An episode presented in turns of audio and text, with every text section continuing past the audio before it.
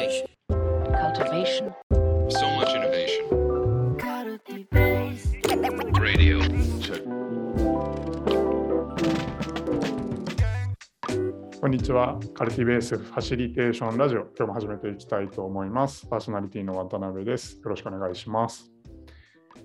ァシリテーションラジオは、えー組織ファシリテーションとはどのような営みなのかというのを皆さんと一緒に探求していく番組です。で今日はですね、前回に引き続きまして、猫田美美子さんと一緒に、えー話をしていきたいなと思っております。美美子さん、よろしくお願いします。よろしくお願いします。猫田美美子です。よろしくお願いします。と前回は、あの、猫田美美子さんのですね、あのキャリアの話を皮切りにですね、こう、まあ、デザイナーだったっていう話をあのシェアしてもらって、で、こう、ただ、その、まあ、デザイナーをやりながらも、あの今、ファシリテーターをやっているっていうところで、まあ、どのような、こう、なんていうんですかね、考え方の変化だったり、その変遷があったのかっていうところをシェアしていただいたかなというふうに思ってます。で結構なんかその中で見えてきたのはそのデザイナー時代からミンコさんこうプロセスに対してコミットできるといいよねっていうところを思っていましたというところですね。でなんかその意味としてはやっぱりその何か最終的な成果物としてあの素晴らしいものを生み出すっていうところは当然必要なんだけれどただなんかそれがこう何ていうんですかね多くの人にとってその美しいものであるとか価値があるものっていうところも当然重要であるっていう話はありつつもなんかやっぱり一緒に作り上げていく人たちにとってのその手触り感とかその一緒に作り上げていく人たちが自分たちが生み出したものだよっていうその熱量も一緒に作っていけるといいよねっていうところがあのを大切にしているっていうのがこう見えてきたかなっていうふうに思っておりますがあのそんな前提から始めちゃって大丈夫ですか？大丈夫です。ありがとうございます。ありがとうございます。で、なんかちょっと、その、まあ、第2回目として、こう、一つ目聞いていきたいのは、まあ、なんか今の話って、あの、まあ、その雑に言ってしまうと、非常にファシリテーター的だなとは思うんですよね。うんうん。でも、なんか、ファシリテーターっていうふうに、その、自分、自分がファシリテーターだなっていうふうに、こう、思い始めたとか、認め始めたのって、どれくらいの時期なんですか？えー、実際にこうワークショップに登壇してとか、はいあのデザインしてみたいな話はあのいてあの1回目でしてもらえたんですけどなんかもうやりそれをやり始めた時からファシリテーターだなみたいなアイデンティティがあったのかうん結構経ってからなのかなんかちょっとその辺も聞いてみたいなと思っていてそれで言うと多分結構経ってからですね。確かにいつからファシリテーターって言い始めたんだろうね。あんま覚えてない。覚えてないし、そう、あの前回もお話ししましたけど、ファシリテーターとして入社してないので、でも今名刺に書いてるのはファシリテーターって肩書きなんですよね。そうですだからどこでこれは分かんない。カットした方がいいかもしれないと思いつつ言うけどファシリテーション研修のファシリテーションをし始めてからじゃない？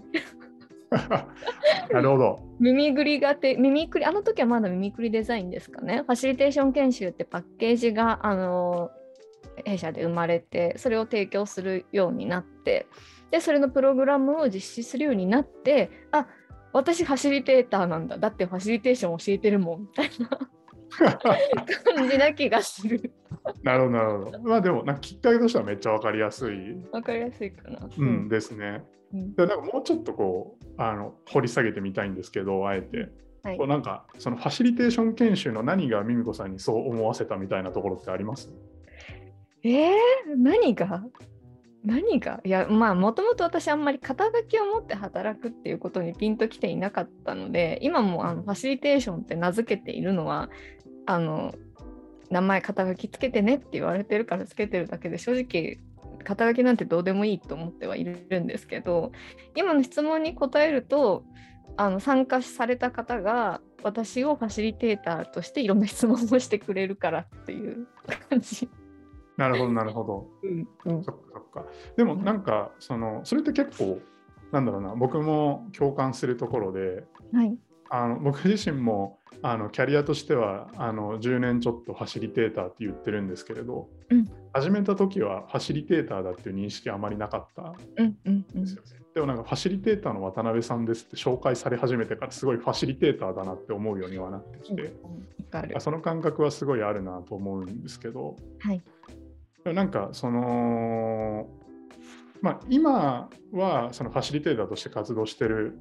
じゃないですか。いでなんかその、まあ、これもなかなかこうなんていうんですかねこう言語がしがたい部分はあるかもしれないんですけれど、うん。なんか今やってるそのプロジェクトとか活動の中で、うん。なんかこの部分が自分にとってのファシリテーションらしさなんだよなとかファシリテーターっぽさなんだよなみたいな部分ってあったりしますか、自分にとってのファシリテーションらしさ？そうそう、あの、なんか、うん。そのささっきまでこう話していた文脈でいくと、やっぱこうプロセスをその大事にしますよとか、こう一緒に作り上げていくことが、やっぱうん。りそのファシリテーターの営みですよとかあると思うんですけれど、うん。なんかミンコさんの中で見えてるそのファシリテーターの営みって、そのもう少し具体で言うとあのどういうものになるのかっていうところを聞いてみたいなっていう感じです。ああ、それで言うと、本当に多分前にラジオに出た時もお話しさせていただいたかなと思うんですけど、まあ、自分の中でやっぱりもう2年ぐらい前に言語化して明確にずっとあるのは、まあ、一歩先を行く学習者だっていうことはすごいあの思っていて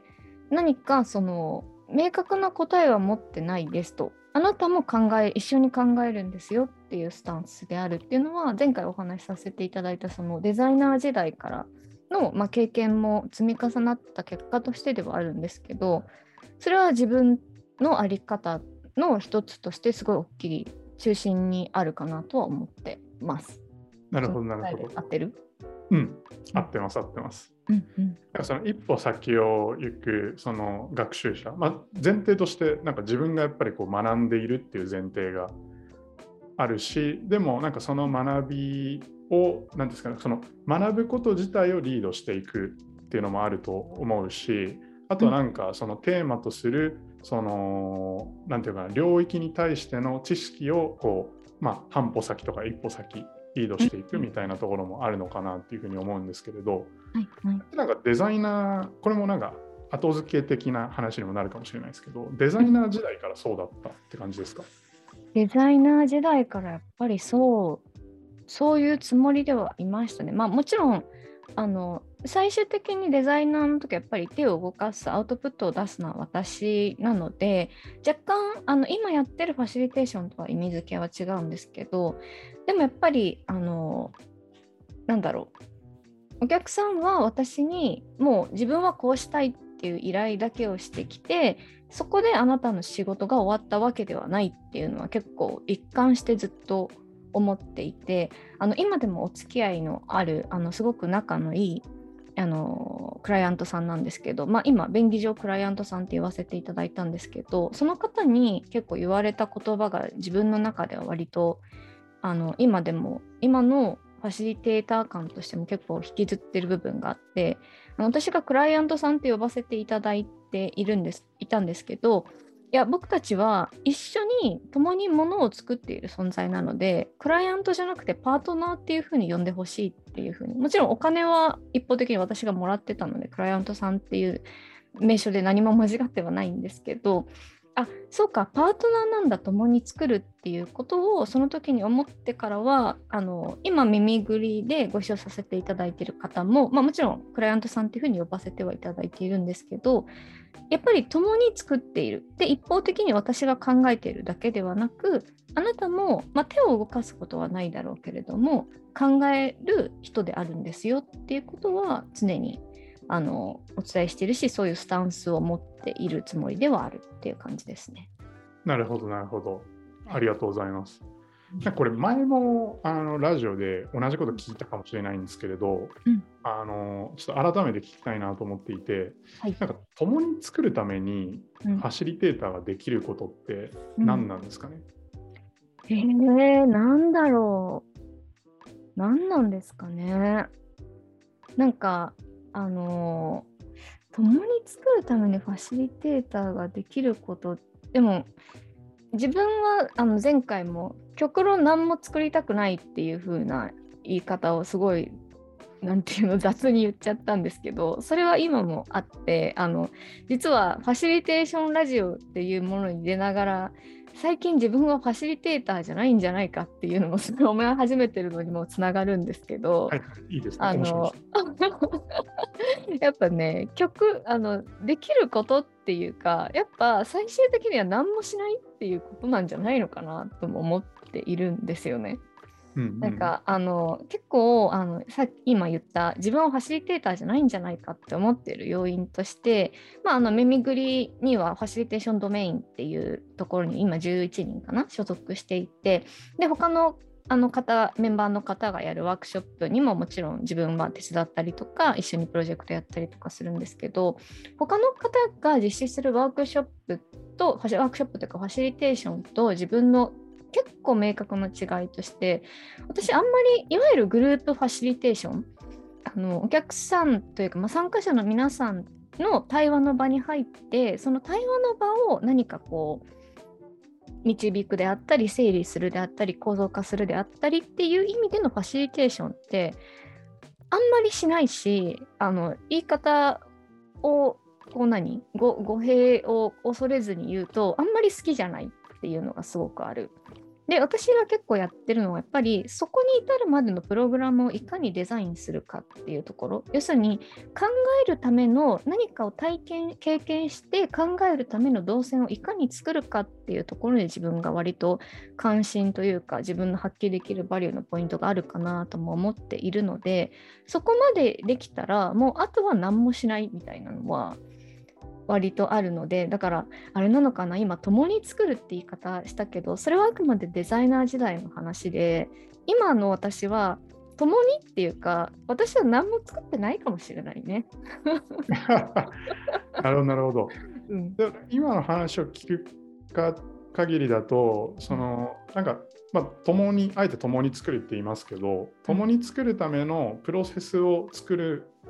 のが、まあ、今、ミミコさんがやっていることうんで、うん。それってなんか何なんですかね？こうどういう思考プロセスで作ってるのかなっていうのはすごく気になるんですけれど、なんかあのー自分が一緒に考えたいこと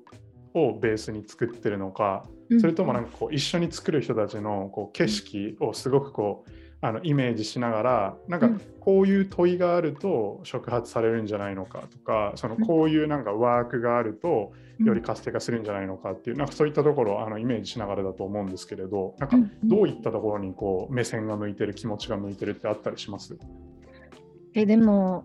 その目線とか力点で言うとこれも前のラジオでお話したかもしれないんですけど極論私がいなくても成立するかっていうところが結構重要なポイントかなと思ってはいますね。でさっきだから私は何も作ってないかもっていうふうに言ったのは競争っていうそのワークショップというかファシリテーションにおける競争ってキーワードを出した時にあくまで参加者同士が共に作り合ってくれる場っていうものがデザインできればそこに私はもういなくても別にいいよねって思ってるし思いたい。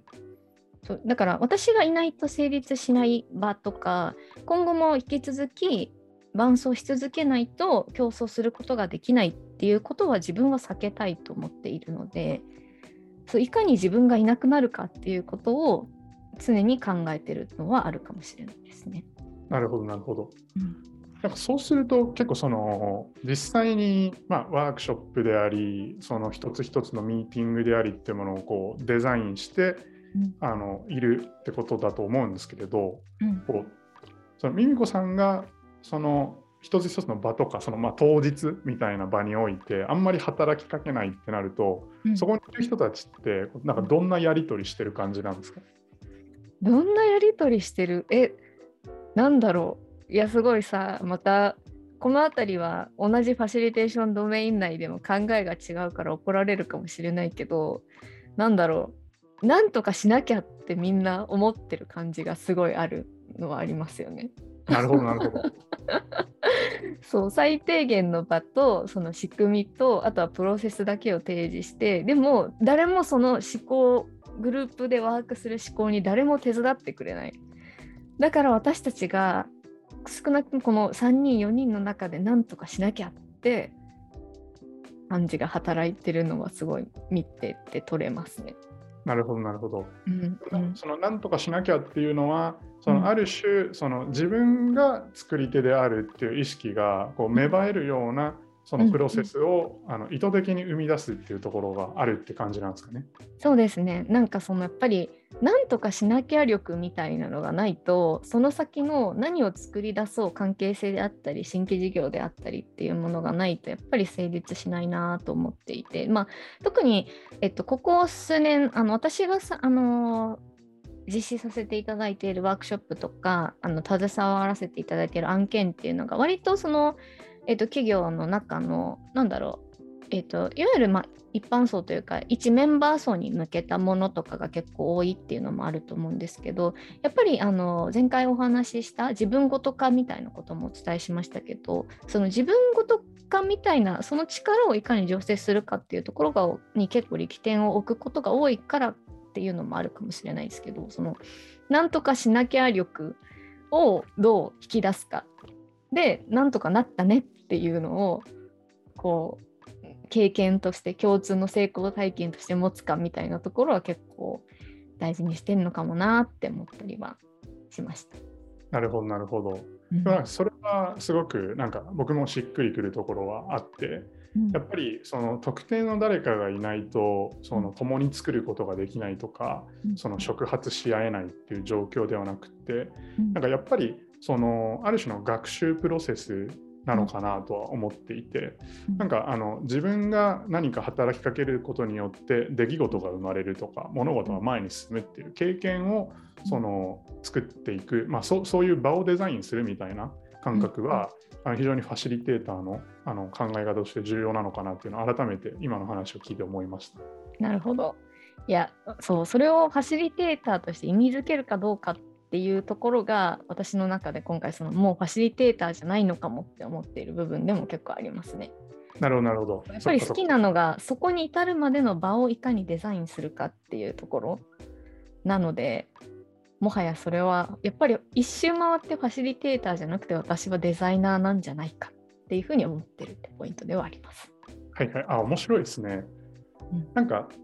じゃあちょっとその主語をこうファシリテーターじゃなくてデザイナーに変えてみてあうん。の聞いてみたいんですけど、うん。なんかやっぱデザイナーとしてはそのこれはあの当然いろんな考え方があるっていう前提でミミコさんの考えを聞きたいっていう話うん。で今聞くんですけど、そのデザイナーとしてはやっぱりそのプロセスを作っていくところも含めて、あのなんですかこうクリエイティブを最後こう生み出すっていうところの責任はもちろんあるけれど、そのためのプロセスを作っていく、まあ、このプロセスをデザインするっていうところまで含めてデザイナーが、あのなんていうんですかね、こう責任を持っているみたいなところってやっぱり重要だなっていう感じですか？そうですね。むしろ今そのデザイナーだなって名乗ったのはあの前職でグラフィックデザイナーとして最終アウトプットに携わっていたというよりもある種そのワークショッププログラムもしくはその場っていうものが今の私にとっては、まあ、最終アウトプットとも言えるかなと思っているのであのワークショップにおいてはプロセスのデザインなんですけどなんだろう言い方を変えると私にとっては最終アウトプットのデザインとも言えるよなっていう。なるほど。はい、なるほどなるほど。そっかそっか。これはもしかしたらその今なんていうんですかねこう、まあ、グラフィックであったりその VI だったりいろんなデザイナーあの、まあ、UXUI とかいるいっぱいいると思うんですけど、うん。あののそのそういったデザイナーの皆さんもあの一つのこう、まあ、そこにこうファシリテーションっていう概念を持ち込むとしたらそういうあり方ってありますよねっていうところにもあのつながる部分っていう感じなんですかね。つながる部分はあると思いますし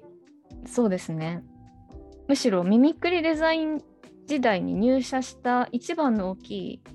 なんだろう自分の衝動はそこにつなげたいっていうのはすごいあったっていうのは大きい